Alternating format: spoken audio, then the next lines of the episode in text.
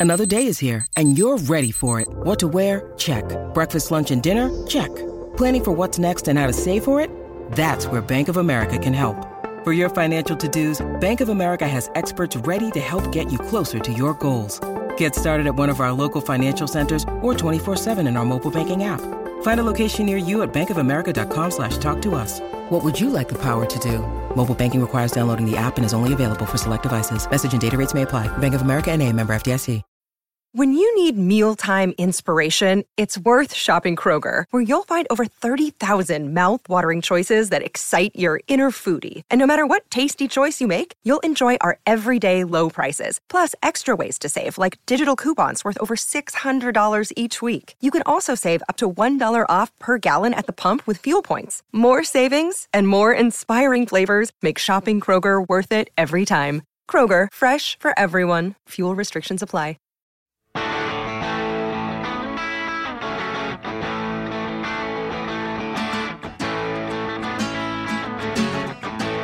I used to think that this was my town. What a stupid thing to think. I hear you biting off a breakdown. I myself am on the brink. I used to want to be a real man. Hello, Three Swings listeners. This is Rhea Butcher. I am your host, Rhea Butcher. I said that out of order. Been dealing with some out of order words these days. Welcome to the show. This is a podcast kind of about baseball. But if you've been listening, you know that.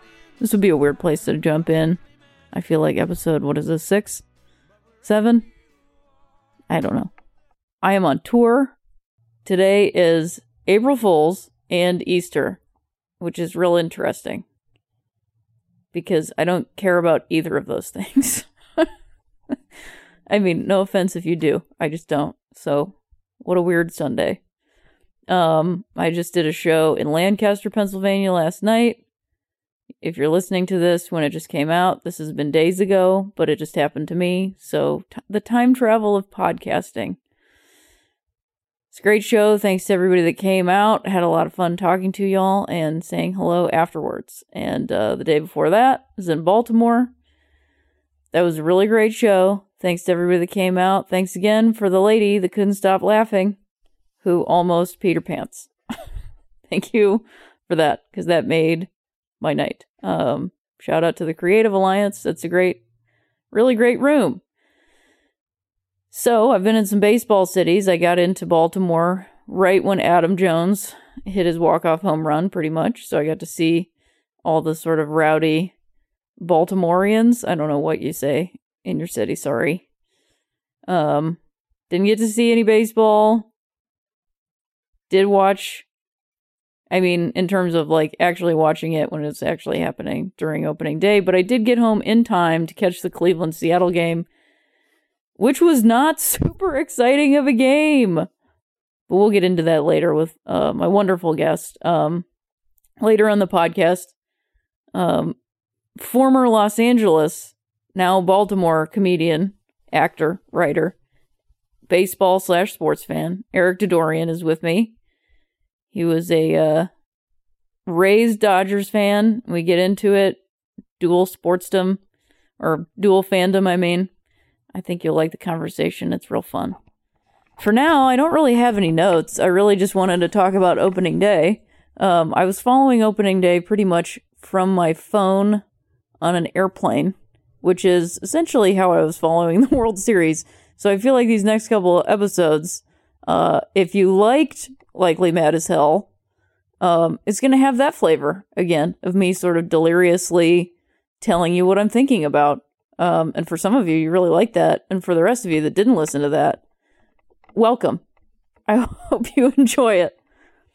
Um, I've, I've talked a lot about playing fantasy baseball on here. I think I had an aneurysm when I did my draft. Um, or something happened, or I did what I usually do, which is I set myself up for failure and then I like an upwards climb out of it. Um, I drafted so poorly and I was in third. I don't know what I was doing. I basically allowed one other person to draft five aces. like it just, I just messed up. I, my friend a while, long time ago was like, don't draft pitchers. And like, for some reason I thought of that all of a sudden. Well, it's bad advice, and there's always next year. So we'll see if if I am able to make this work. I have zero aces, zero, none. I don't have a single starting pitch like first game head of the rotation. I have zero, none, none whatsoever. Um, I have one closer, and I have Joey Votto, who I think is going to have a terrible year. so whatever. I I did one of those like I guess it's a rotisserie league where I don't know what these things are called, the ones that are like stats based because I was like I'll just do this for fun and see how it goes. And I drafted that one very well, and then I somehow drafted the other one that I really needed to actually draft well very poorly. Um I was hoping for Jose Quintana to come out of the gate pretty strong, and it looks like he's not going to. Already gave up five runs. So that didn't help at all. So my last hope is Trevor Bauer. Um, yeah, I also got so many back end rotation guys that nobody is pitching during the short week. So up until two days ago, I had 20 points. So I'm doing really well. Um, but if I can make this work and not continually get scooped, I try to get Davidson, but someone already, I mean, I was just behind them in the waiver or- order. So you understand the worst. Should just be able to grab people when you want to grab people. The waiver wire is bullshit. It's oppressive. I don't like it except for when it helps me.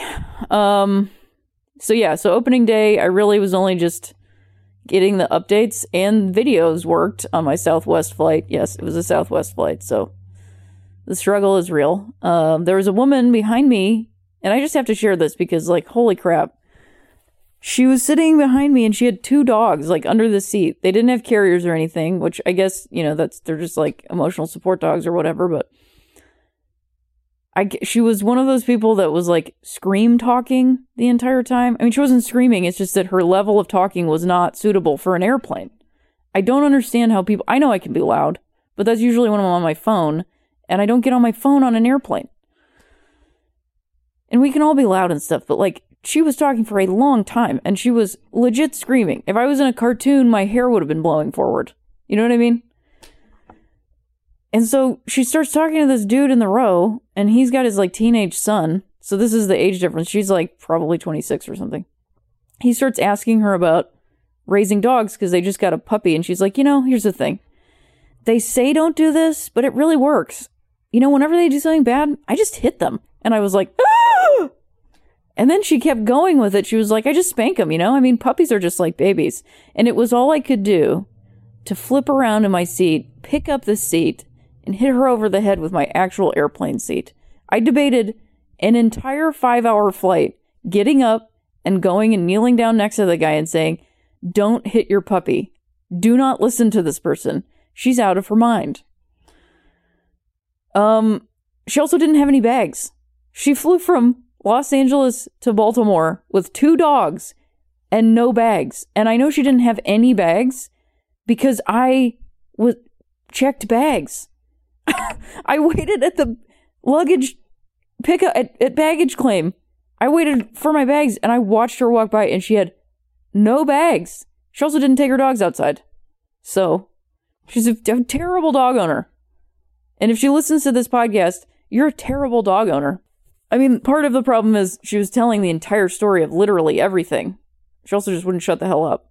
And both of her dogs were, quote, rescues that she got off the street. So no one ever, like, made sure she was doing anything right because she's just flying by the seat of her pants. The end of the conversation, and this will be the last thing I say about it because this is not baseball related, but I just had to share it. The other thing, at the end of the flight, after they'd all like taken a nap and then woken up, she was like, "So has your dog like started to like pit you guys against each other?" And I was like, "What? How? Dogs, dogs can't, dogs can't pit two people against each other." They don't have that complex of a thought process. They just go to a person and are like, Will you play with me? That's it. They don't understand. They couldn't possibly. And she went through this whole thing about how her dog, like, really likes her mom. And that's like trying to get in between her and her mom. like, this person should not have dogs. I wish I could t- take her dogs away from her and just have dogs on tour with me. Oh, I'm sorry for those dogs. She also said they ran away, which is like, I think they're trying to tell you something. anyway, so that was my flight. I caught up on some of the games. I saw the home runs.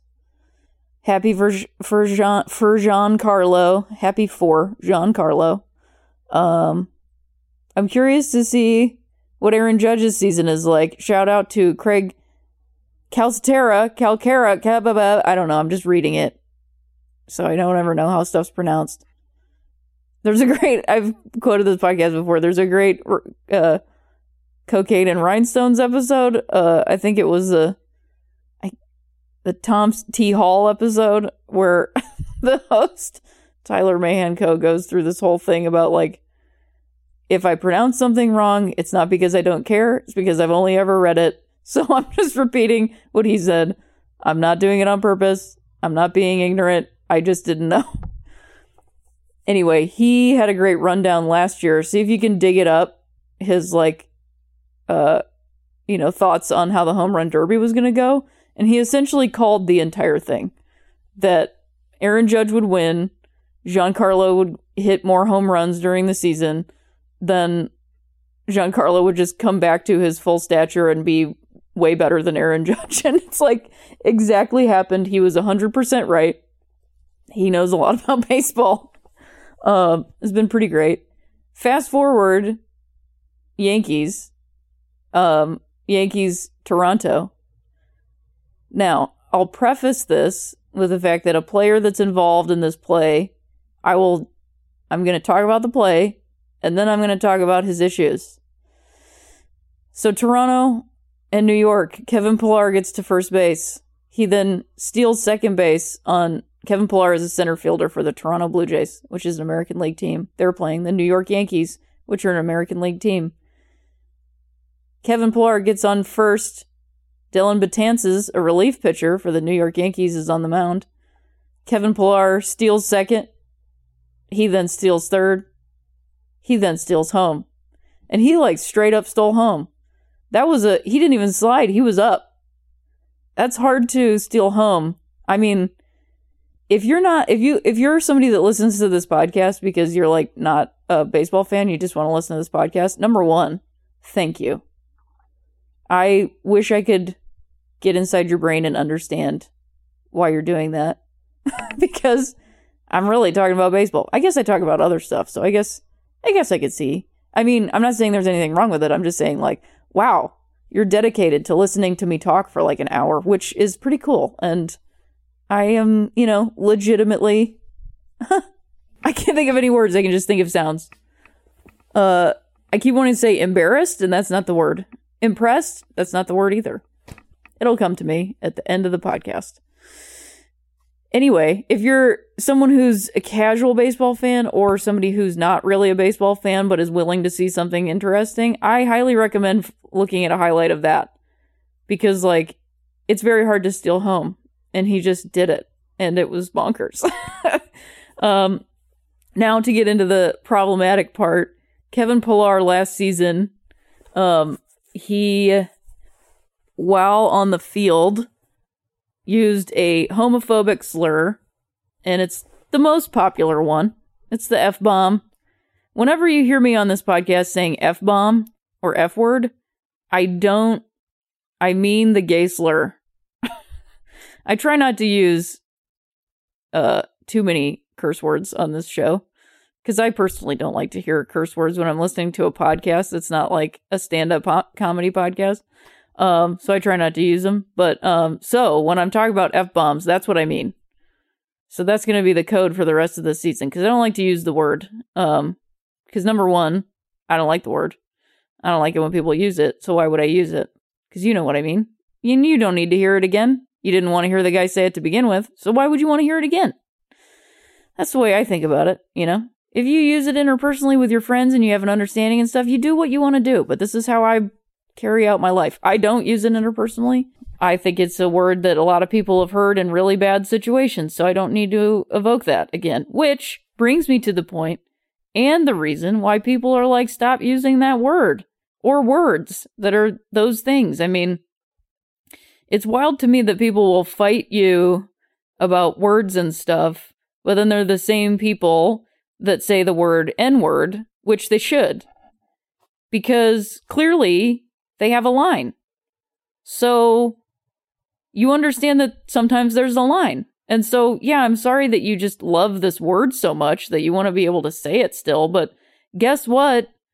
It's not the same thing, but it's in the same territory, which is behind that line that you made for yourself with the N word, as you should.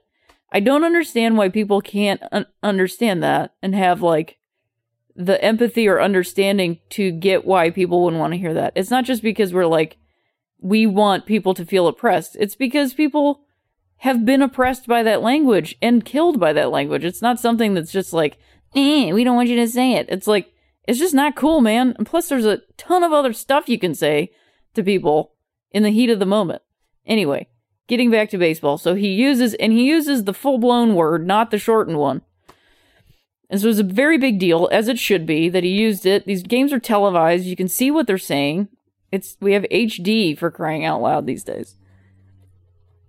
And so he uses this word. People, you know, the internet blows up. People are super upset. And then he gets a suspension and he gets a fine. And I think he had to do like some community service type stuff or something. But he also did apologize. Like he did say, I understand it to some effect. He did say, I understand what I did.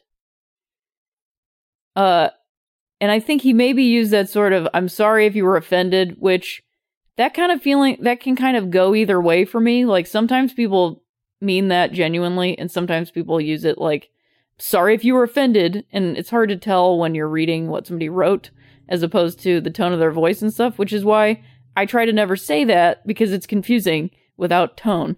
So he kind of was like, eh, eh, eh, and was saying, you know, there's no place for that, which is good. Ultimately, in the framework of Major League Baseball and professional sports that are men's professional sports, I think that we do have to reward good behavior because if we don't ever re- reward good behavior, we're never going to get good behavior. You know what I mean? And it feels sometimes to some people like we're selling out and like bending to something, but it's actually like if we're requiring people to apologize, then when people genuinely try to apologize, we have to take those apologies. And we can continue to work and we can point to, well, you know, you could do this a little bit better. I know it sounds like I'm being the establishment or whatever, but I'm actually saying, like, at some point, if somebody does something wrong and then they apologize for it, and they do it in a way that isn't meant to be, to just be like, I don't want to be responsible for this. Sorry, you're mad. If they're genuinely saying, I shouldn't have said this and I understand why, then I think we kind of owe it to the situation to say, like, thank you for doing this. This is good. Am I like a huge Kevin Pillar fan now? Absolutely not. But what he did do is allow me to then be able to see him stealing home and enjoy it a little bit as opposed to hating the guy, you know, or disliking the guy or holding a grudge or whatever you want to call it. I try not to hate anybody because, like, my grandmother would always say, hate's a strong word. How about you say dislike with a passion? So I try to stick with that, you know? Um, so, long story short, that's a great play. Um, let's see. What other highlights do I have from watching? Because I really didn't get to see much. Um, the Dodgers didn't score any runs for two games, which, you know, bodes well, I think, for a baseball season. Um, no production. That, that isn't what got them in trouble last year. Um, kind of, kind of worrisome. I mean, definitely the, the loss of Justin Turner in the clubhouse at the opening season may, gives it a completely different feel on field. And I think that's a little bit part of it. Um, I do also think, I think after even just these short amount of games, well, the Nationals I think are are gonna the projections are gonna be dead on. If Scherzer and uh, Strasburg stay healthy, Strasburg stay healthy, then they're gonna win, and then I think they have a real good chance of finally reaching the World Series this year. Do I think they would win it? Not sure. But if all those dudes stay healthy I mean, Adam Eaton is tearing it up. Adam Eaton, center fielder, uh, for the Washington Nationals. Um, Strasburg and Scherzer are both uh, starting pitchers. That's the top of their rotation. I mean, they're just like, they're just nuts. and they don't even have Daniel Murphy, who is someone I can't stand. I dislike him with a passion. Uh, he's a person that a couple years ago, when Billy Bean was named the like diversity operations or whatever, which was essentially like, we want uh, our gay players to come out initiative. Um, he got real upset by that, real threatened. He felt real scared. And at the time, he was playing second base for the New York Mets and was hitting like every at bat. Like he just was getting tons of hits and just like blowing everybody out of the water. People were losing their minds over the guy. Side note, I find this very interesting. Uh, at the time when he was hitting like the monster that he was, um, and the monster that he is, uh, the reason he was hitting so well is that Dusty Baker and their hitting coach did uh batting practice with him that they used to do with Barry Bonds, which is they would get a bucket of golf balls and write uh, numbers on them, like one through ten. And then they would pitch him the golf balls, and before they pitched the golf ball, they would say even and throw the ball.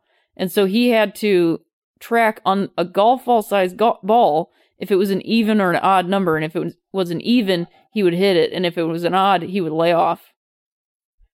So that's how like precise his batting approach was. He had trimmed it down to a golf ball size and he could read the number on the ball. And so he was just seeing pitches. Like in baseball, they talk about this a lot your ability to see the ball. Like the mechanics that baseball players are using in their brains and their bodies to hit a baseball is so bonkers that they are just like it's a machine, but also not. It's fascinating to me. Um, and so he was just like tuned in. He's since sort of lost it. But anyway, that season when the Mets made their pr- playoff run, he was in a lot of like pressers afterwards and he would just start talking about gay people and how he like and specifically gay people because and I say that because like it was very much this like gay marriage gay gay gay kind of like gay is wrong or whatever because it's so sort of like it's so backwards it's not even updated you know what i mean to like include everybody. Uh, but i guess that would be a sad day when people who like are homophobic are like i just hate all lgbtq people. I guess that would be a bad day if they start updating their phrases. So in some ways i'm grateful um but anyway he was just saying that he like he does you know of course he doesn't uh he doesn't hate anyone but he just disagrees with the lifestyle which is like come on man how what and people weren't even asking him questions. He was just like volunteering this information. And like his teammates were like, shut up. it's like ruining their chances at the playoffs by like running his mouth constantly. And he's also one of those guys who like the way he would say, my son was always so just like deeply troubling to me because it's like so, so over the top. Like, my son. Like, come on. Anyway, um, that's why I couldn't root for the Mets in 2015, and I was happy when the Kansas City Royals won. Sorry to good Mets fans out there. I just you got some bad ones on there. You had Daniel Murphy, you got uh Familia, you get Jose Reyes. I mean, it's just not good. Um, let's see. Opening day was fun. I'm glad everyone's into baseball. It seems like everyone is so much more into baseball now, so I feel like my job is done. I got everyone more into baseball than they were before. So, hey, MLB, just let me know uh, when those checks are going to get here.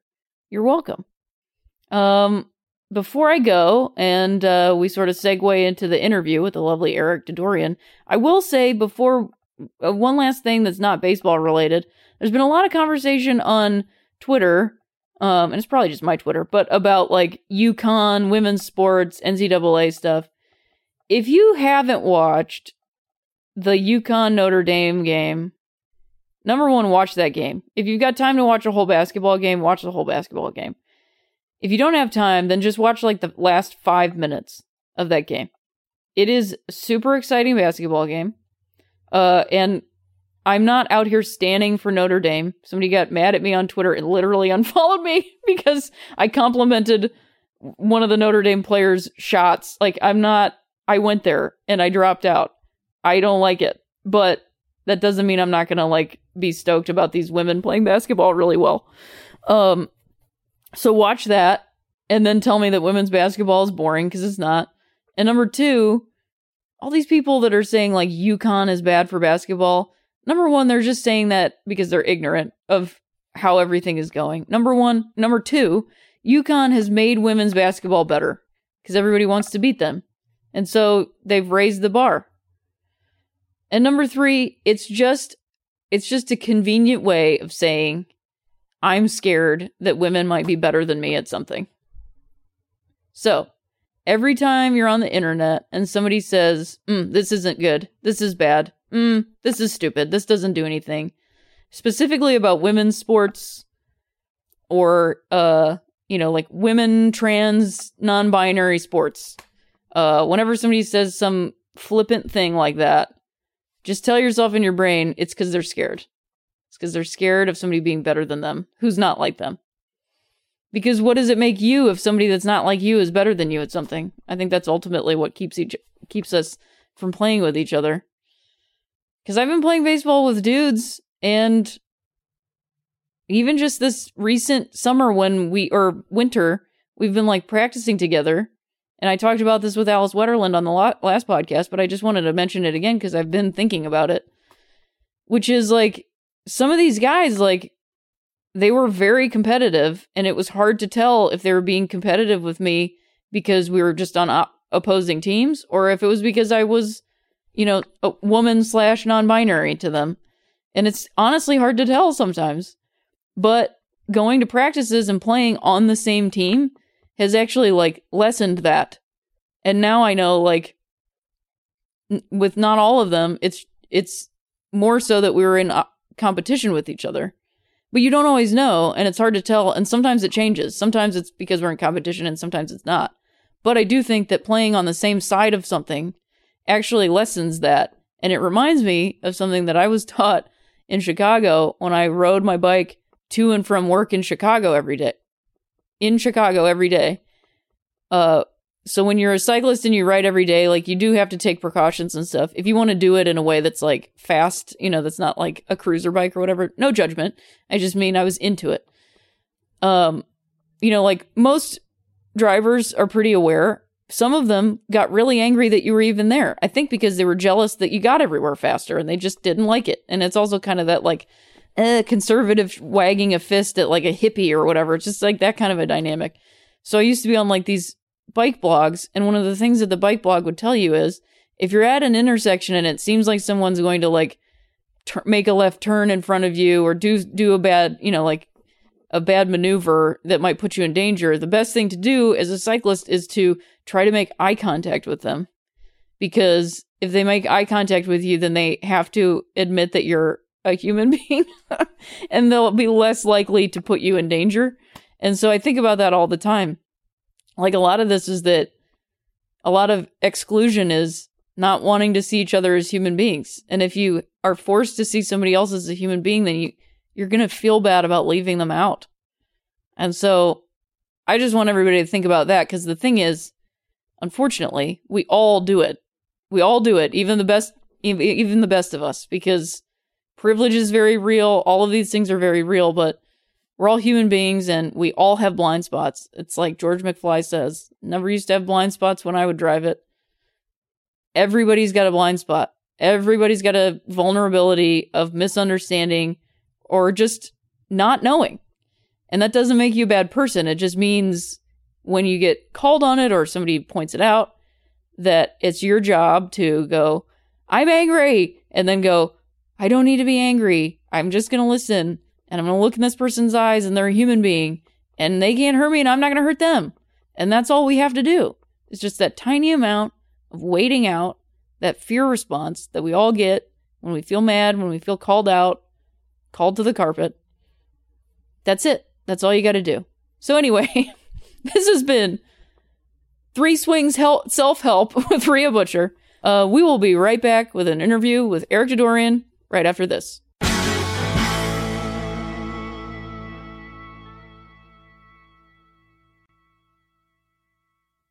Update I recorded this podcast episode right before I went to do my show in Bethlehem, Pennsylvania, which was wonderful. Bethlehem, you were wonderful. Thank you so much. Lancaster, you were wonderful. Baltimore, you're wonderful. I'm going to Brooklyn right now. I got to watch three quarters of the Mississippi State Notre Dame game. And so I missed the bonkersness that was the fourth quarter because I was on stage doing my job. But I did get to go back and watch it. Heartbreaking for Mississippi State. Um, I liked a lot of those players on there, especially Roshunda Johnson. Check out her story. She had a child during school and only took like six weeks off and then came back to it and was juggling college basketball and raising a child, and she's kicking ass at it. And it's just wonderful to see stories like that. That's why I love women's basketball so much and women's sports so much. And I tweeted, like, don't tell me how boring women's basketball is again. And of course, somebody had to do it. but I'm not going to pay attention to those idiots because they'll always be like that. So, let's keep supporting women's sports, period. Cool. Also, Cincinnati. I am going to be performing for you on the 5th. I'll be at the Woodward Theater with my pal Goodrich Gevaart opening up for me. We started comedy together on the very same night. So, it's a fun show to come by and see. I think you should definitely come. Sean Doolittle of the Washington Nationals definitely thinks you should come to the show. If you guys come to the show, we sell out these tickets. He's going to eat some Skyline chili on his Facebook Live. Thanks to Eireann Dolan, his partner, who's he's her partner, for suggesting that little fun thing for happening. So please, let's make that happen. I want to see Sean eat some Skyline chili on his Facebook feed. Oh, and just one more thing I wanted to add, because this is a baseball related podcast, a baseball thing that I forgot to mention. Something kind of bonkers from the opening weekend was Gabe Kapler, man, gen, not ma- general manager, manager. I was correct the first time. I'm on the road. My brain barely works right now.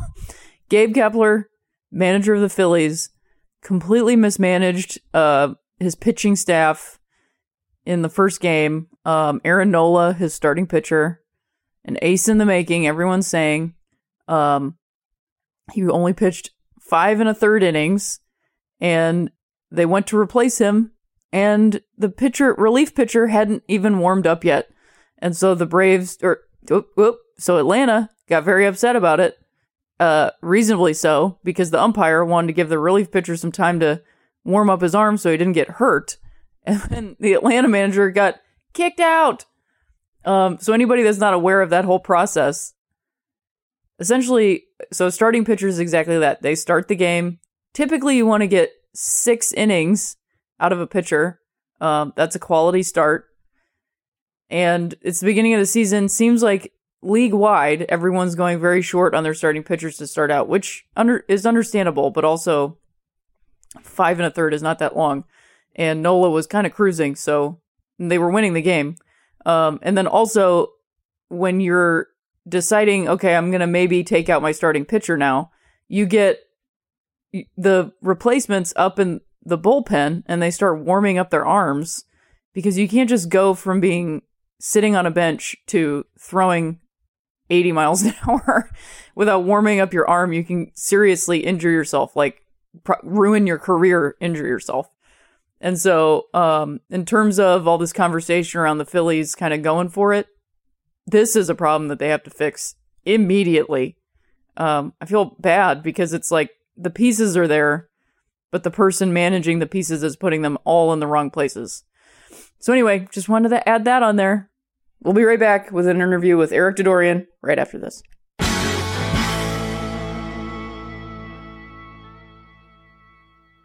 I'm super excited about this uh, next guest. One of an early, one of my early friends in Los Angeles when I first moved there, a comedian and host of Groomzilla's, also on the Forever Dog Network. Eric Dadourian, thanks so much for being on the show. Ria, that was such a good introduction. You're a pro. That's so sweet. I'm, you know, doing my job. Yeah, trying really to be good good. Here's some water. I Look need at it. that. I need it. Um, we're currently in Baltimore, Mm. um, which is a city that you like just moved to. I did. Essentially, I mean, it's been a minute, but Um. Well, I'm trying to like root down here and like you know set some roots. I already said that part. sure, yeah. Um, so it takes a while to like, but we, I've been here for uh, like a year and a half now, almost going Yeah. two years in October. Interesting. So Mhm. how's that been? The move from Los Angeles to Baltimore. You couldn't get further away from each Yeah. other, really. Um, well, it sucked for Sure. career wise. It sucked, but in every other way, it's been really, really great. Don't you hate when that happens? Yeah, When like one way it's awful and then everything else is and better. it's it's kind of just only like the one way of the creative thing. It's like, um, you know, it sucks that I'm. I was like.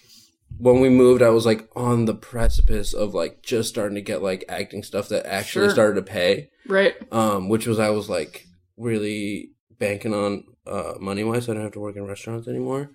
Um, so in that way, it sucks. But in like creatively, like writing stuff, like b- having more fun doing comedy and stuff, it's Yeah. been like great because it's. I just I just got so run down with like the social part of L.A. The social part being that there isn't one, that it's too intense, that, That, it's like too, that it's so tied in with your job. with yeah Right. with comedy and stuff. Yeah. and it was like it was exhaust for you know the doofus that I am. Like it's exhausting being that like on all the time. Oh, totally. Yeah. And here I get to like slow down and like really focus in on like cl- I'm trying to like just climb inside my brain and be like, what can I what Right, what like what- just be a little Yeah. bit. Yeah. and just be and like yeah. um Because I mean, people talk all the time about Los Angeles being this like very shallow place where everybody's fake and stuff. And yeah I don't know that I necessarily think that. I mean, I think there's a lot of people, and then the if you're in the entertainment in- industry, it feels very fake because Right. you're not actually right like uh no one's manufacturing a thing you can hand to Yeah. somebody and be like i created this Yeah. like you're being creative and making a thing and many people are manufacturing things to build that Yeah. thing to happen and many people are working on it but it's such a um you know just like sort of ethereal kind of a thing that it, it does feel super shallow like that but but at the same time everybody goes to the fucking movies everybody Yeah. watches movies Yeah. and like Yeah. that shit doesn't grow on trees like Right, people totally. work on the on there TV are electricians there are fire people there are stunt core there's uh, and there's actors like first aid people Yeah. yeah um it's interesting to me that like i think the cynthia nixon conversation is really uh and we will get into baseball i promise but we're friends and we like to talk about things um is a really interesting conversation because so many people are like uh no donald trump ruined you know no no actors know this no, no novelty and i'm like campaign. I understand the impulse to do that, but you're talking about two completely different forms of like being a celebrity or an actor or a TV personality. right Um, I definitely think that you have to have some amount of experience in something to do, to do it. I would argue that Cynthia Nixon has like experience being an actor since she was 13, you know, and like the experience of working in theater it, on the ground is personally way more experience than I think someone like Donald Trump has Yeah. in terms of like managing people, working under people, not to mention like the activism work that she's Yeah. done and that her wife has been involved in like public schools for so long. Like I, ju- I just don't think the argument works. Plus, her platform is like just I can't you can't deny what the things that she's saying, and she's actually using her celebrity or name recognition to go look at this. You know? yeah if Um, anything they're the exact they're like polar opposites as like most people who have worked a day in their lives are with donald trump like right. Yeah. she not only is she like at the top like she's world world like deeply world famous Yeah. actor but Sure. like worked insanely hard to get to that position and has But also, I honestly think if she didn't wear makeup and she maybe wore like a hat or something, Mhm. and she in her mind was like, "I'm an extra in this scene," and she went to like a salad bar or something nobody would know who in she is Indiana, no one would know who she is. People watch the city dog if Indianapolis, maybe yeah Kokomo, absolutely not. I'm just talking a salad bar, nobody around her. She's just like getting, grabbing iceberg lettuce, putting ranch on there, sits down, has a salad by Right. herself at Panera or something Yeah. like that. They don't have salad bars, so this is irrelevant. But you Yeah. understand, just like uh, If they did, wherever. That would be That's cool. what I mean. Whereas. Donald Trump could not go in any. Obviously, no now not he's- at all He's well because this, and that that goes into that goes i feel like that ties into like the fact that she had to work for her stuff and That's that what I mean. is yeah that's what yeah, yeah totally. We agree. Anyway, Yeah. into baseball. So you're, uh, uh, I think the reason that I brought that up was just because, uh, it is hard to be in Los Angeles and be on all the time because like your job is ever present. Because like you go to a restaurant and you run into somebody and you're like, "Hi," Yeah. and you're like always working or whatever, which I think to some people feels really shallow, but it's really just like you're just working all the time. Yeah. I don't know. Anyway, um, You're in some way in like this weird, like fucking like morbid, like not morbid, but like uh morphed kind of way where you're like not working all the time, but you could be working You at any be. moment. You yeah, that's what, working yeah. at any moment. you could That's be exactly- working at any moment. Yeah. Yes, yeah. It's more of like what it is. I could be I could be working way harder on comedy. Like I could like go to New York as often as I can Yeah. and to be just and do a bunch of free shows to be seen Mhm. because I have a better chance of like totally getting something. But that just doesn't right. But is that what's important? Yeah. at the moment, not always. Cuz I got married and we have Yeah. a really you really have cute apartment. life that you're building and Yeah. like those things are also valuable. yeah. To use the the the word valuable in not a monetary sense Yeah. because like it's always assigned to you know value, which leads us perfectly into baseball. Boom. Like what is value? Anyway, so you've moved from Los Angeles to Baltimore. Right. These are two baseball cities. 2 years, yeah. We're very close to New Camden Yards, where we are right now, which is an undisclosed location, although you now know that it's near. But I'm not here anymore because you're Okay. listening to this in the future. Um, and I got here last night pretty soon after Adam Jones hit, hit that walk-off home run. So that was fun right. to get to a place And where people are pretty. excited It's, like, in on baseball. the other side of the harbor from here. Yeah. Like yeah. but close. That feels close. It's such way a- closer than yeah. it is to me in Los Angeles. Where So- you yeah. Yeah. So But- you've transplanted. Have you uh sort of picked the Orioles up at all as a as a baseball fan? You can't not. Yeah. Like I you mean, you're lucky not. because they're different leagues. Yeah. I It's, mean, I've kind of I picked up not only have I picked up the Orioles, this is gonna maybe I don't know if I have like a fan and a half uh listening right now, but I've kind of picked up the Yankees I in a way. you were gonna say that. Because I'm married into a Yankees oh family. yeah, I forgot about they're that. like yeah, yeah, they're like real It's- about it. Yeah, for sure. And as a Laker fan, we've talked about this. As Oh, a yeah. Laker fan, I have a kinship with uh Yankees fans in a way because Right. everybody hates Laker fans Sure. and everybody hates Yankees fans. I But mean, the love is apparently everybody hates Dodger fans these days. And not too. well, I want to get into that because I just don't get it. I just don't. You want to get into it? Let's get into Yeah, it. Yeah, let's get into it. Because you're you're a Dodger fan, Right. like born and raised, basically. Yeah. Yeah. You have a LA Tattoo. Dodger logo tattoo. Uh, I That think I many semi- people get that as just semi-regret. a. Why? Um, I was really drunk and I did it Oh. to, for the television show, and I was like, I don't want to do. It. And then they didn't end up using it, and I was oh like, no. but That's I was. why lesson learned. Yeah. And I think also uh, a certain um like photo shoot that's floating around the internet. Lesson learned to any young comics out there: make good decisions of the things that your face or your body's doing because uh photos and and I was gonna disappear. get, I was gonna get a LA Dodger tattoo. I, kn- I for sure, one hundred percent. Mhm. I was just like hovering around Sure. it, and then I got so drunk and was so attention hungry Yeah. because the best there were cameras, Yeah, and like I had no shot. Yeah, I had no chance in it. There's course. a tattoo artist giving free tattoos. right. Yeah, you're gonna Um, do it. Oh, that was the thing I was gonna say, Eric. Too. Not to. We'll come back to the Dodger Yeah. thing. Um, is that the being always on thing? Mm. I think specifically with my personality and the things going on in my own life, I think actually really helped me Yeah. to like get on a good path. yeah, Because if I was potentially at work all the time, like you can't.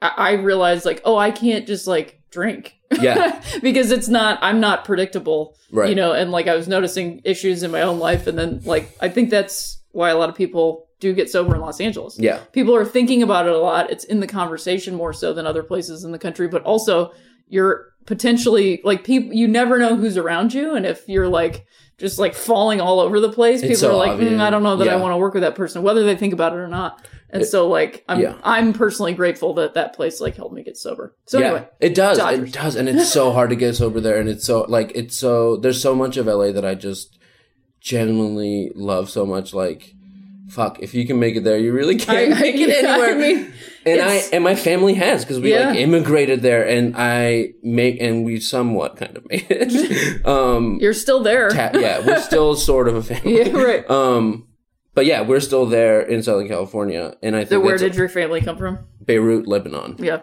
What what years did they come from? So I we moved in the summer of '88. Oh wow. Which so you is- were Oh yeah, that's Yeah. perfect timing. Right.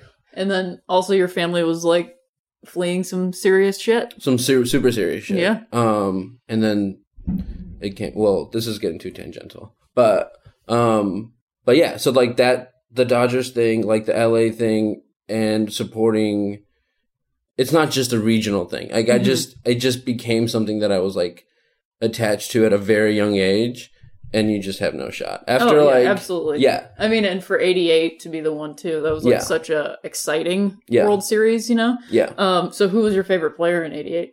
Um, so I was like not aware of the. I wasn't really aware of the Dodgers in '88. I didn't go to my first Dodger game until '89. Mm-hmm. Um, and the only player I was aware of was Fernando Yep. and Mike Scioscia and Kirk Gibson because the Gibson thing was like already Right, like super course. famous. Um, the first Dodger game I ever went to was Dodgers Astros, and the Astros won six five. wow. Uh, Fernando pitched in it and pitched pitched the game and lost. Um, and then I The slowly good old kind of, National League Astros. Yes. the National League Astros, the old like oh god, I don't even know, like Glenn Davis, Yeah. that guy who was also I'd only know that guy because he was kind of he's from Southern California and there was like a park that he of course. yeah Yeah. that he had paid for. Um, I forgot what I was gonna say with uh sorry. with the Dodgers, but So your first game was '89, eighty nine. and then like I think you were talking about like Oh. your love building for them. Yeah, and it was like a rebellious thing because it was like it was a part of assimilating more than Mhm. my love for the Lakers and the NBA was because that was the NBA was popular somewhat in Beirut. Like I remember seeing a highlight of Kareem again, like Kareem, Yeah. like being famous in the Arab world is not you know um, a fluke or anything, but we knew about Kareem and and baseball was this like ultra American Mhm. Ronald Reagan right. fucking shit. Yeah. And when um and when we moved here and sports is like such a cultural thing and we were like into sports, um, it was like uh you know, there was a lot of people in my family who talk shit about baseball because it was like such an American like this stupid pastoral, like, you know, boring game, same shit that everyone says. And so the rebellious uh doofus that I am, I was like, I'm gonna watch baseball. I'm gonna love this thing if you hate it. And then Vin Scully. And Yeah, then Vin. Scully happened, and then it Yeah. was like, who is this soothsayer? I'm never leaving. Yeah. yeah, and then 20 years happened, and then they're in the World Series, and they lose, and I knew they were going to lose. well, let me ask you this: When Yeah. did you know they were going to lose?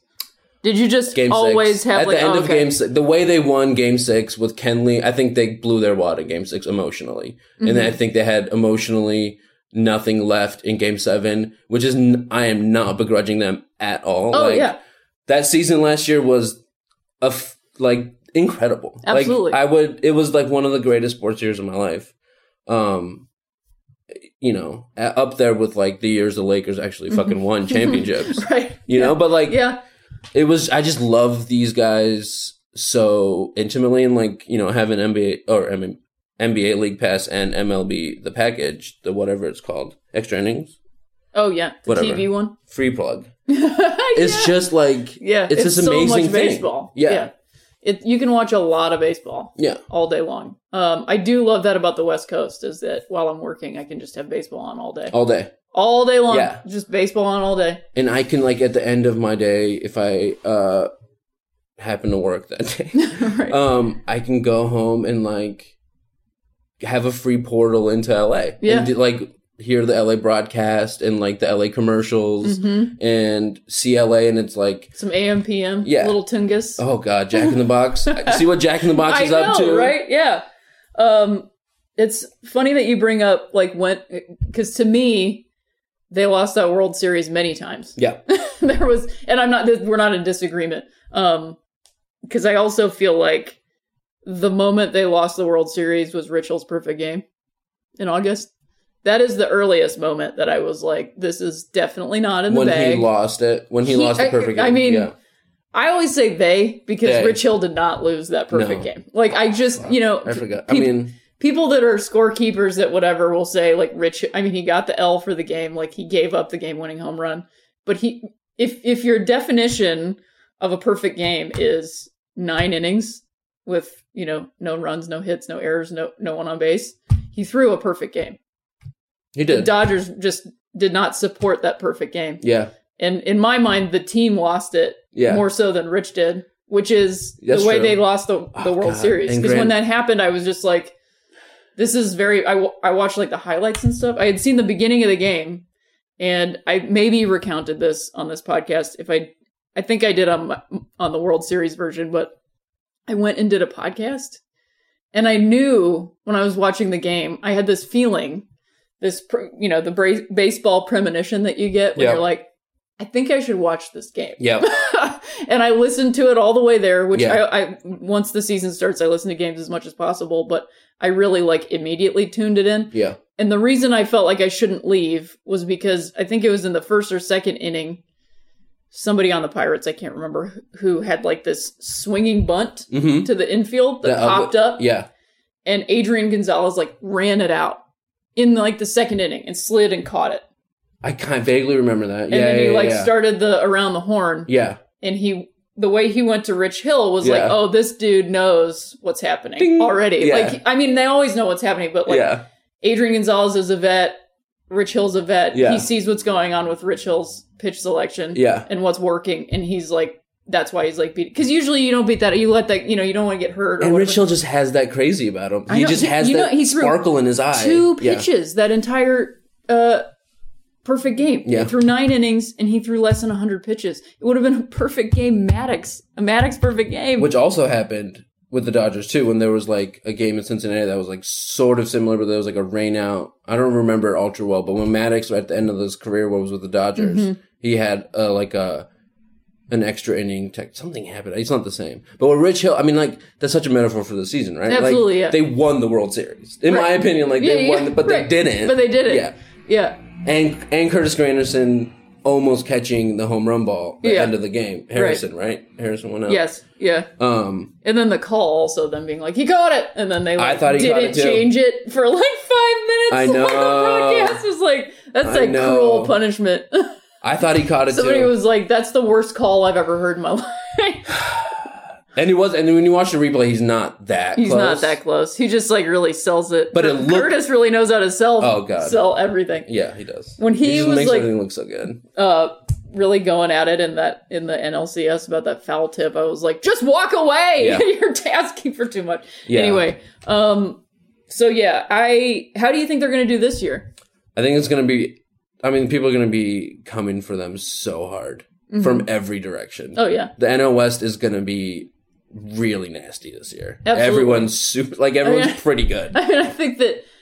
And they've got that. Uh, well, Arizona's got that humidor now, which is really interesting. Excuse me. they they installed a humidor so that it, they can't hit because it like dampens the home run ball, the fly ball. Okay. because it's so hot in there. You know, the temperature's always like perfectly 65 Yeah. in Chase Field. And it's dry. Have you And so been the in there? Just, no, I haven't been in there. I've been in there once. I've, I've been to, like, I went to almost every stadium in the postseason last year, except for maybe one. Um, Have you been to Houston? And I didn't get to go in because, like, every t- everywhere we were, the, they were somewhere else when Yeah. we went there. Oh, I hate that. happens to me too. like every single Yeah. And so, I mean, it was cool getting to see the outside of the stadiums. Yeah. but, um, I wanted to be in good as seeing a Denver at the end of game. August, and I looked up if the Rockies were going to be down there. Of course not. Of course yeah, not. I know. I um, I was going to be in Denver in August, and then I, w- I was like, "Is there a game?" And then guess who's there the weekend before that? The Dodgers. Yep. Looked Uh, that up too. Yeah. So I don't know. I'm curious how they do this season, especially given. So this is we're recording this the day after opening day, Right. and I didn't really get to see much of the game, but not a lot of production. I was No. getting at bat updates for most for a lot of games. Not a lot of runners on base. Which is, just seems to be the Dodgers thing. Well, in the past, it's been like lots of runners on base, and then not that like one clutch hit. And then in the last couple of years, it's been like not a lot of. It reared up. It didn't rear up its head a lot during the postseason last year, but when they Mhm. lost, that's what it was. oh, absolutely. The I mean, they had yeah. many chances. Yeah. In in those games that they lost. that fucking the game game five of the World Series. Yeah. They had so many that the wild and crazy like 14-13 game or whatever. it right. Yeah. They had so many shots in that game. Um, also, that I forget which game it was in Los Angeles. Maybe was that game two where the ball goes off the ump, and Enrique Hernandez can't advance. He's World on Series? Yeah, in the World Series. I don't remember that. The ball one. goes off the ump, and Kike's at second and Sounds can't about right. advance because it stays in the infield off of the ump. I think So many like freakish it things just happen. and then also like the Astros just won. Like Astros Totally, yeah, just yeah, yeah. won that shit. They also like finding out the Yu so Darvish tipping pitches thing. It's almost like I don't know how to feel about it necessarily because I mean if you're doing if you're doing something like that and somebody picks it up like that's your fault. yeah. You know what I mean? But at the same time it's kind of like damn man I thought these guys were just good. But it's like if you know what's coming, of course you can tee off and just crank a bunch of home runs. There were so Because it's almost like they didn't Yeah. need it. You No. know, like didn't need that. It was So too that that again is Yeah. like such a thing with them. It was overkill, and that's Right. what Game Six was. I was like, take it easy. You Yeah. haven't won yet. Right. There's one more. Yeah. And then I was like, fucking go nuts, guys. Yeah, Whatever. But then that game seven, I mean, those strikeouts that Lance McCullers was getting on like Cody Bellinger was just like, what what is happening? yeah, What are you actually up there doing? because he's Um, a kid. I mean, Yeah, he's a kid. and then he vent like you know, Cody or Cody not showing his Codiness until like the end of the World Series. Like, what are you gonna say? Like, you're superhuman all year. Like, You're terrible twenty one year old. Yeah, yeah. How did you not? How are you like, not able to so hold on to it? I know. Um. So And- so yeah. what are your predictions for this season, just all around in baseball? Uh, I think everyone. I think the Cubs are gonna come in. I think the Nationals and the Cubs are gonna be like the they're gonna keep their status quo. Mhm. So you think it'll um, end up like Cubs Nationals in the NLCS? It seems like it. It seems like it. Um, and I think the Dodgers. And who do you think wins that?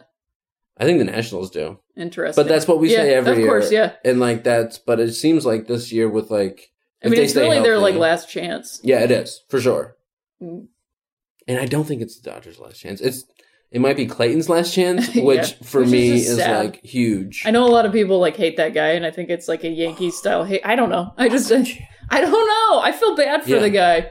That like pull quote from last year that was like maybe I'll just suck less or something, and it was like, oh my god, dude, you're you're really good. you're Um, really good. It's just not happening. His quote from spring training destroyed me. I can't like I'm gonna paraphrase. He's like, um, I don't. He's like, did you move on at all? And he's like, I don't move on. I just absorb. oh no. He said that, and I was like, kiddo, oh, you gotta baby, you gotta, you gotta let some of that stuff like oh that's because you see it, and oh yeah you see it on his You do. face, and like in his. I'm like, you're such a good kid, and like whatever, like fucking white boy from Texas, Yeah. but I God bless you, dude. I mean, I'm sure he like probably doesn't want me to be married and all those things. Yeah. But at the same time, like I do hope for the best for all people, and I want them to live decent lives, Mhm. even if they don't want me to. So, like, I wish that guy could just take it a little easier on himself in that way. Not not Yeah. as like an athlete, because like I'm very hard on myself, and I'm very like determined and focused. But I know how much it, and I am by no means a major league baseball player, but I just Yeah. mean like allowing that stuff in is allowing that stuff in. And Yeah. so it's if it's present in your life, then it's there. You know? It's And- like Yeah, you're, you're who are you battling? The guy in the box or all the guys that have ever been in the box? right. And and that to me is just like not an efficient way of thinking in a game. No, because it's just gonna eat it up. It's, it's it's gonna eat away at you, and it's just like it's just like it comes down to dealing with anger issues, like and like taking a breath and calming down. Like I see myself like losing focus on what I'm trying. Sure. Happen a lot during the election, Yeah. like it like with stupid arguments and stuff, and I, I know. could just see him arguing in oh his yeah. head. Yeah. It was like He's on, on saying. Twitter in his Yeah. brain. Yes. Did you ever read that piece that came out a couple seasons ago? Maybe 2014 or 15. Uh, 14. I'm trying to remember. When did Greinke leave? Fifteen. I 15. So Yeah. it would have been 13 or 14 Right. with AJ Ellis that he, it was like an opinion piece that he Yeah. wrote was called like Catching Aces or something. Ha- the differences between catching Kershaw and catching Greinke. It's a really great piece. You should Google it and read it. Um, because like the, just the differences of like Kershaw does not talk. No. Like they don't talk at all throughout the game. Right. Like they just are and in the Greinke rhythm. just doesn't and- like stop. Yeah, and Greinke and AJ Ellis would talk like everything out. Yeah. Um, I don't know. I love those like little dynamics and how that plays out. Um, Clayton and AJ had such a great relationship, and AJ really kept him loose, which I thought was insanely important. I th- I kind of hoped that AJ Ellis was somebody they're going to bring back the, during the stretch run last year when they needed a third catcher. hmm I was like, and I know Kyle Farmer's great, and Sure. he stepped up and was came out of nowhere. He's got a good bat, but like what But you're talking AJ about, I mean, yeah. I thought AJ just for Clayton. Absolutely, look at the difference between uh, the Yeah. Chicago Cubs with David Ross and Yeah. the Chicago Cubs without David Ross. Yeah. It's like palpable. You can see it. And the real, there was a couple of times during the year when I was like, I had that like Tom Hanks moment when I was like, we're gonna win, we're gonna win. I know. When fucking uh, uh, when Chris Taylor hit the Yeah. first pitch home run. well, just Chris Taylor. I was right, like, yeah, just excuse Chris me. Taylor. Yeah. Um, Right. but and then when Yu's first game in as a Dodger when he was when he had like ten strikeouts at Shea or New Mhm. Shea or whatever, and I was like, we're when then he fizzled out. But Yeah. I was like, we're gonna win. And but it was mostly just Clayton having fun. It was like in the dugout, I was like, oh, we're gonna win. He's Mhm. loose. He's focused. He's extra focused because he's loose. But then your fucking demons are demons for a reason because they don't go away. they definitely don't go away. yeah, And neither do those back problems, which is why I got like spooked in the yeah, like very early rounds of my draft and didn't draft like any aces whatsoever because Yeah. I was like they're all gonna get hurt, and then I drafted Yeah. like Joey Votto and then Brian Dozier. I don't know what I Votto was gets doing. traded? Uh, I have no idea. I no, I mean he- does. no, I don't think so. Joey Votto and who? Brian Dozier. Who's that? I like yeah exactly second baseman for the Minnesota Twins. okay. I don't know what I was thinking. I don't know what happened. I could have drafted Giancarlo, and I should have because he was very good to me last year. It was a huge mistake. I don't know what I was doing, like creating a day, problem yeah. for myself. Yeah. Do you ever do that where Oh, you're like, God. I want an uphill battle? Yeah. And Oh, I, I've acknowledged it. I've spent many sleepless nights understanding that I failed myself completely. That is that is the story of my life. yeah, it's the whole thing. I created a baseball podcast. I'm talking about fantasy drafts, and then I just go like, I don't know what I'm doing. I want this to be hard, and then it all fails. It all just falls apart. Yes. Oh, like oh no, it fell Oh, apart. I can't believe it fell apart. I put nothing into this except for everything. yeah. So this summer, hmm um, do you have plans on going to some games? I do. I really want to. I kind of wanted to work at Camden Yards this summer, Mm. but with this guy, I'm like trying to like trying to write this one thing. Focusing in on that is been way hard. Like I can't. I really just need to focus on that and Mhm. like get it written down. And I, so I can't get the job there, but I do want to go a lot as much as I can because it is.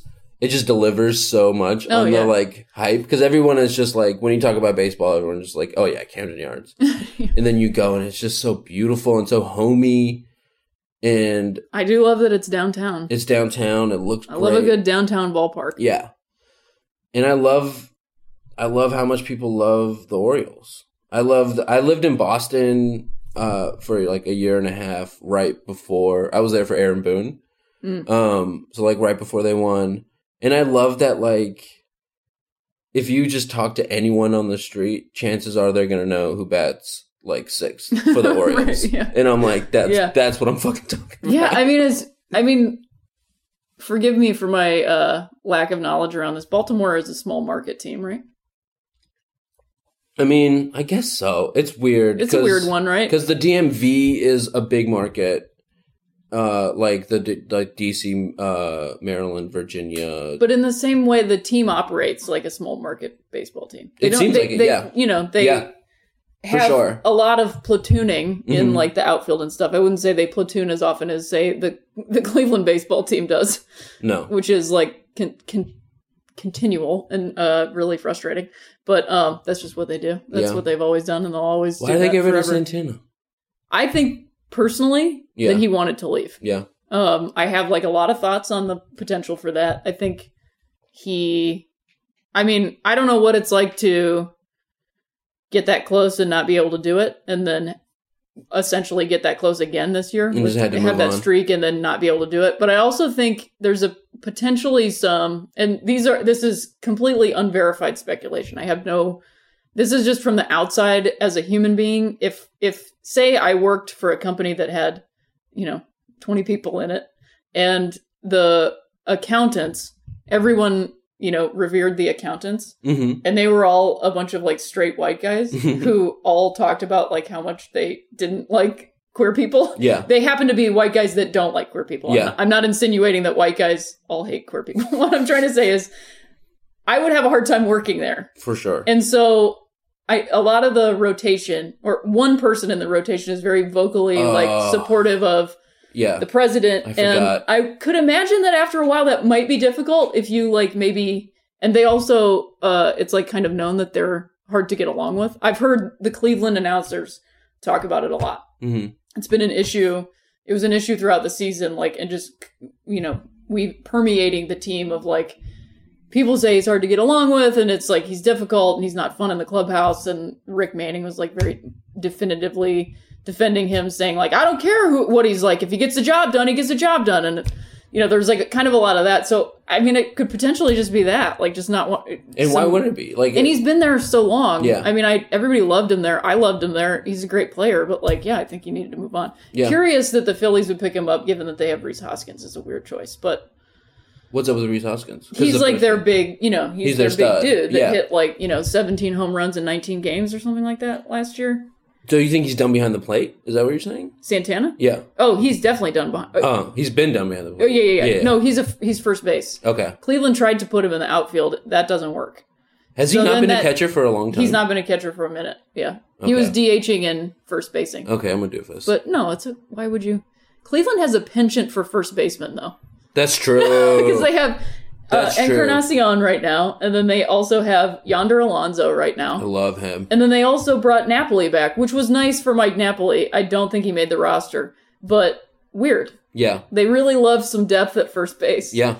And, And then like just, classically power hitting first. Like right, absolutely. just keeping the '90s swings. alive. Yeah. I love. They- God I bless you, Cleveland. If Cleveland loves anything, it's the That's so freaking true. 90s. That's so true. And then also Uh, congratulations on the logo. On Oh, on thank you. Yeah, 2918. I'm That's glad huge. that I'm glad that it's going away. That's huge. Um, and it's not like going away from the planet Earth, but I think that it's good that it won't be on the uniforms. I think they wear that logo the whole season. this year. Yeah, oh yeah. I think they wear it Yeah. every time it's a choice. They will wear it because there's of course games like turn back the clock games and like Right. a, a Negro Leagues game that they do, so they won't be wearing it for that. right. But I honestly think every other. I will be surprised if I see the block C honestly more than four times. It didn't feel coincidental how often they wore the um, offensive logo during the postseason last year. I felt No. like that was an on purpose move, and I was like, okay. I also can see from the team's perspective to play uh, team advocate because the pitcher chooses right, and they're highly superstitious guys. Oh, I didn't the know the pitcher, pitcher chooses chooses. in in Cleveland's world at Okay. least. Um, because they have so many alternate jerseys and Right. stuff, the pitcher does choose the jersey. okay. And so, if the last time they wore the jersey they Right. won and it was that hat with the thing, then that's probably what they're going to choose. And then they were winning. They only lost one game in the postseason in 2016. yeah. They lost one game to Toronto, and that was because the night before was like a 19 inning game. So, like, Oh, of course they lost the next one. And, you know, they only dropped one. That game was so good. It was very good. That series was so good. and then. Santana dropped to his knees and did Yeah. the, yeah. Um, Also, Dodgers traded Carl Santana to the Indians for Casey Blake, who I love. Perfect. Who I love. That was just a great trade. solid trades. Yeah, Can I I? this Casey Blake. just came up in my brain. What do you think about this like uh, trend towards converting infielders to outfielders? Clearly, it worked with Chris Taylor, but I feel like it's this new methodology in baseball to keep costs down. yeah. Because Dee Gordon last night in the game dropped like essentially a routine ball. I see. He doesn't have. I don't know. Like he's super fast. you can't but he, fault a second. You, No. you're playing second base and then you're going to center field. yeah. Is he still with the Marlins? No, he got traded to who the hell did it? Who was I even watching last night? Wow, everyone's yelling at me from their from their desks right now. It's just and my phone is plugged in. Uh, he got traded and he plays center field for. See, I think it's like I want, like, personally, want Chris Taylor to be second baseman again because I think the Dodgers are going to have their biggest deficit this year is second base. I was looking for my phone. I honestly, I mean, with Turner's injury, I really thought he had a chance to be in the infield yeah. because you don't. I mean, you don't play Chase Utley every day. No. you just kind of can't. I thought he played way too often Oh, in the postseason. I mean, well, Dave was pinch hitting like what two thousand times, and Yeah. Houston literally pinch hit one time, I and Cameron, and Cameron Maybin won the game on a pinch hit, and that was it, or a pinch run, maybe I don't know. it was a pinch run. Um, No, it was a hit. He got a double. I thought he doubled, didn't he? probably Um, Seattle. I was watching Seattle. Seattle. of course, but I kept wanting to not say that because I was like, that feels I think wrong. Seattle's going to make a big push for Bryce Harper. Really? Yeah. Do you think he goes there though? Um, I think so. I mean, when is Heyward's contract up? I feel like the Cubs do it for Chris. the Cubs. Yeah. Yeah, I mean, Heyward's production is just not he has almost no production. No, they're He's gonna have to like read. Tremendous defensively. I'm not debating that, but like in terms of what they need or want or you know want to do or whatever. Also, for him, he could just serve a better team be- for like what he can do for his like Mm-hmm. Absolutely. his outfield and Yeah. stuff. Like he should be Yankee, if anything. Everyone then they just have Yankee. five guys playing right field in Yankee Stadium. Right field's really great. Sure, yeah. I don't. I mean, hey, you never know. Um, so we'll end on some predictions Okay. because this has been a wonderful conversation. Unless there's any baseball stuff that's like on your mind that you want to bring up. Oh, I'll ask you this first though. Who's your favorite Oriole? Can be past or present. Um, past, I'd have to say David Segui. Mm-hmm. Um, just because I just love the way every a lot of things about him, Mm-hmm. most things about him, all things about him. um, my favorite current Oriole, I just fucking love Adam Jones. Yeah. so much. He's got a lot going on. Um, Beckham is really great. Yep. He came out of nowhere last year. Manny, people love Manny so much, and I love Manny's. Manny's swag is it's solid. I just, as a guy who really appreciates swag, it's so good. Yeah. And he is, we, uh, so my partner's parents have Sunday season tickets that they share. Nice. Um, and then that they share with us sometimes. Um, and they're on the third base line and they're like six rows deep. And he is the coolest motherfucker ever. He just wears these Jordan cleats. I know. And he's like, the way he walks. I know. He just doesn't fuck up. No, no. I mean that game. I actually watched opening day game this morning because I couldn't watch any games. I was on a Southwest flight and live TV. All sports are Yeah. blacked out for the most part. Or like Oh, MLB is blacked out on. Yeah.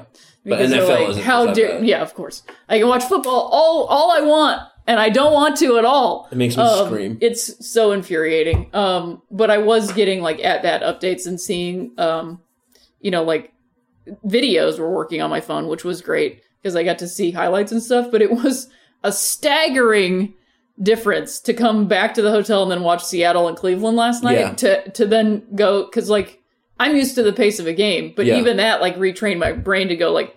And it wasn't the most exciting game. I missed the home run. So like I was just going like, you know, they both pitchers really settled in after that, which I love a good pitcher's duel, but I was just kind of going like, holy shit, yep, Yeah. baseball. But Baseball's um, back.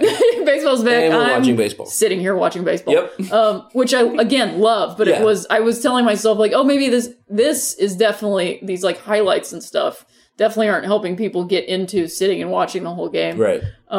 But to get back to the Orioles thing today, I can't even. Oh, they've switched out Beckham and Machado. Yeah. Machado's playing shortstop Or now. because Manny wanted to. Right, of course. And then uh, Beckham misses a play that Yeah. Machado absolutely would have made. Yeah. You know, Um, And I forgot about like- that, and I forgot I wanted to talk about that because I think that's like a cool move on the Orioles' part because they're like, listen, everyone's gonna we throw. know you're leaving. we know you're gonna. we know you're gonna be Yankee. We love you. yeah. Here, Yep. you know, and I think that's a really cool move. Get your reps in. And if if they have a fucking year, if they have a year, if he has a year, he could resign. It would be. He's they. He's so loved here, yeah. And rightfully so. I mean, I feel like they could do it. If number one, they got some lockdown like anybody in a rotation, and then also somebody other than Buck Showalter was making pitching decisions, Mm. they could do something with their team. I think he makes very bad pitching decisions on a regular basis. But the front office, I thought, made some really good pitching moves. They, Mm-hmm. I thought they like. I think Cashner's a sneaky good pickup. Totally. Just yeah. maybe just because he killed the Dodgers so much when Yeah. he was a Padre. Yeah. Um, yeah, but he's gonna eat a lot of innings. He's got that fucking. I mean, Bundy's great if he stays healthy. Yeah, he's a no, he's he's their number one guy. He's Absolutely. great. Yeah. Um, and then Cobb, I think. So, but I mean, yeah, Buck is gonna probably fuck that. I mean that Not my favorite. That not putting uh Zach Britton in. I don't know that you ever. We'll see if he ever makes it up. Yeah. So who do you think's in the World Series this year? I think the World Series. I think. What I mean, what you want a fan? do you want a fan call or what? Like I want an Eric call. I want an that Eric means call to too. I think the Cubs are gonna win. The whole thing Yeah. over. Um. I mean, it's gonna be the Yankees, right? I don't. I don't think, know. I mean, Houston is just Houston's really good. Houston just has a lot. Houston's really good, but Stanton hit two home runs like opening day. You're like, what the fuck? I know. I mean, if Stanton doesn't get, you know, if nothing happens, If nothing happens, if he and he is injury prone, um, because also like Aaron Judge is, I don't think going to have the same season again. You don't think so? No. They haven't batted second, which is interesting. He was batting It is. second last year for for like a for a second in the postseason. Yeah. Anyway, Well, I mean, I always thought it was smart to never move him around in the rotation. I thought that was like a very good move by Joe Yeah. Girardi because everybody was wondering like why he wasn't moving around. Dave it's because he's too too scary. yeah, Like even he's struck out for a month, he's still huge. he has a gigantic strike zone. So at the very least, make a pitcher like spike adrenaline and pitch to that guy. Like at least make them strike him out. You know what I mean? Yeah. And that's why they left him where he was instead Yeah. of like moving him down to work stuff out or something. and they can't do that anymore. They can't do it. No, Yeah. they can't. Um, and I think that Boone, Aaron Boone's gonna, he's like a fun guy, and I think he's gonna do a little bit what Dave Roberts does for the Dodgers, like Mm-hmm. just keep everyone like keep a perspective. I think that's what Roberts. I think that's how Roberts like connects with people. Mm-hmm. Is like he just has this great perspective and sees the game in the context of the world. Totally. I think, um, you know. Because of his, you know, because of the like, career he's had and the person that he is, and I Mhm. think Boone, hopefully, if he can kind of come from that school, I think AJ Hinch is that dude too. Oh I yeah. think that's why the fucking Astros are so great. Well, I mean, I wonder also if if the Astros beat the Yankees to make it to the World Series. If I don't, I would question the Astros winning the World Series only because AJ Hinch didn't have to work very hard in, No. the, in the last World Series. And I he think like this year he made some decisions going into games Yeah. that were like like Ken Giles, you're not closing, Right. Like making big calls and sticking with them. Totally did work, but in game he barely had to do anything. And I feel like uh, if he plays, you know, the Cubs, the Nationals, literally any other team, he has to do a lot more work. That's a great point. And I don't think he just hasn't done. Yeah. That then would be like a bit of a. It would be new. Not that he's not capable of doing it. I would be curious to see the outcome of that. Then. I think he kind of had two career pitching years too on his staff last year, and had Verlander come in. Mm-hmm. Oh yeah. like fucking right at guns the perfect blazing, time. Yeah. and everyone just kind of rallied around him. and yeah. I don't think that's going to happen again. No. Um, But I do. I I. Mean, I look at the way George Springer leads off games, and it's like this is just. they're I mean, a machine, and I think Correa is going to fucking explode this year. Yeah, I think so too. I hope so. I drafted him early. Yeah, good. That's a good call. I went with him That's instead really of Frankie, but we'll see. Ooh. I mean, hey, Smart call. I don't think I could have gotten. I think Frankie went before I could have gotten Smart him, call. anyways. I think it's a smart call. Everything else was a bad call that I did. I also couldn't get. That's why I can't do fantasy. because there's a, yeah, I might not be able to do it. I have because this might ruin my life. I have nowhere enough confidence in myself to do fantasy Oh, sports. I mean, the thing is though, like on the plane, I was like, all right, getting into it. Like Yeah. I've got a cigar in my mouth, like looking for all the like who's the talent that I can fill in here. Okay, got it, got it, got it. I got one, and then the other one, I was like, all right, bang, but I wasn't fast enough on the waiver order, and this Yeah. other dude got it. That I'm like, come on, you don't even need him. oh, people are you know, whatever. Anyway, I, I love this life. I Yeah. I rake myself over the wire, waiver wi- wire. yeah, It's it's not great, but live and die, that's what I like to do to myself. live and die in the MLB every day. Absolutely. Well, Eric, this is wonderful. Great, is there anything great. you're working on that you want to plug or anything like that? Grimzilla's podcast on the Forever Dog Network, like you mentioned. Um, I'm going to be at the High Plains Comedy Festival in Denver. Oh, At rad. the end of August. Baseball fans, Baseball fans, go to that. I'm gonna bring. I'm gonna sign baseballs for everyone. Please Maybe I should do. start doing that. You should start doing that. Yeah, I'm gonna. Make grab- sure you don't get the like Rawlings synthetic. No, no. Those are. I mean, you know the difference. I want the rawhide. People are always bringing those to practice. And Too shiny, get glossy. Well, Get they're that just, glossy They're shit outta here. disgusting. Yeah. I'm like very much a vegetarian, and I don't like using Oh, leather. yeah. But like, you literally can't play baseball with a leather No. ball without a leather ball. Anyway, Eric, Love Dorian, it. this was wonderful. Thanks so much for Thank coming you. to me to do this podcast. I'm so glad it worked out. Thank you for going to Baltimore. Uh, absolutely. I myself am on the brain. I used to wanna be a real man. Oh man, Eric is the best. I can't believe he came to talk to me in a rainstorm. It was very nice of him. Uh, he is very deeply missed in Los Angeles, but I'm glad that he's building a life for himself out here in Baltimore. It is a cool city. I like it. There's ships and stuff. There's water. Lots of lots of different kinds of people here, which is cool. Um, but yes, thank you to Eric, and uh, thank you all for listening. This is Three Swings. If you're not following us on Twitter already, it's at Three Swings Pod, which is also our Instagram han- handle, and you can follow me at Rhea Butcher, R H E A B U T C H E R, on Twitter and also Instagram. And for the time being, I'm on Facebook. we'll see how long that lasts. Um, and make sure that you rate, review, subscribe on iTunes or Spotify or Stitcher or whatever you use to listen to this very podcast. And um, to borrow from the podcast that I keep mentioning, Cocaine and Rhinestones, if you like this podcast, tell somebody about it. That's all I ask. Like, just pay it forward and let's get some people listening. Because um, I'd like to keep doing it, and it looks like we can keep doing it. But I want I want more people to listen, and I want to reach more people. So, thanks again, everybody, for listening. Uh, next week I'll be somewhere else, and I'll be talking about other things, and probably how badly my fantasy team is going. I'll get into that more the next time. Thank you so much. This has been Three Swings with Rhea Butcher, and if you liked it, you liked it. Forever Dog. This has been a Forever Dog production. Executive produced by Brett Boham, Joe Cilio, and Alex Ramsey. For more original podcasts, please visit foreverdogpodcasts.com and subscribe to our shows on Apple Podcasts, Spotify, or wherever you get your podcasts. Keep up with the latest Forever Dog news by following us on Twitter and Instagram at Forever Dog Team and liking our page on Facebook.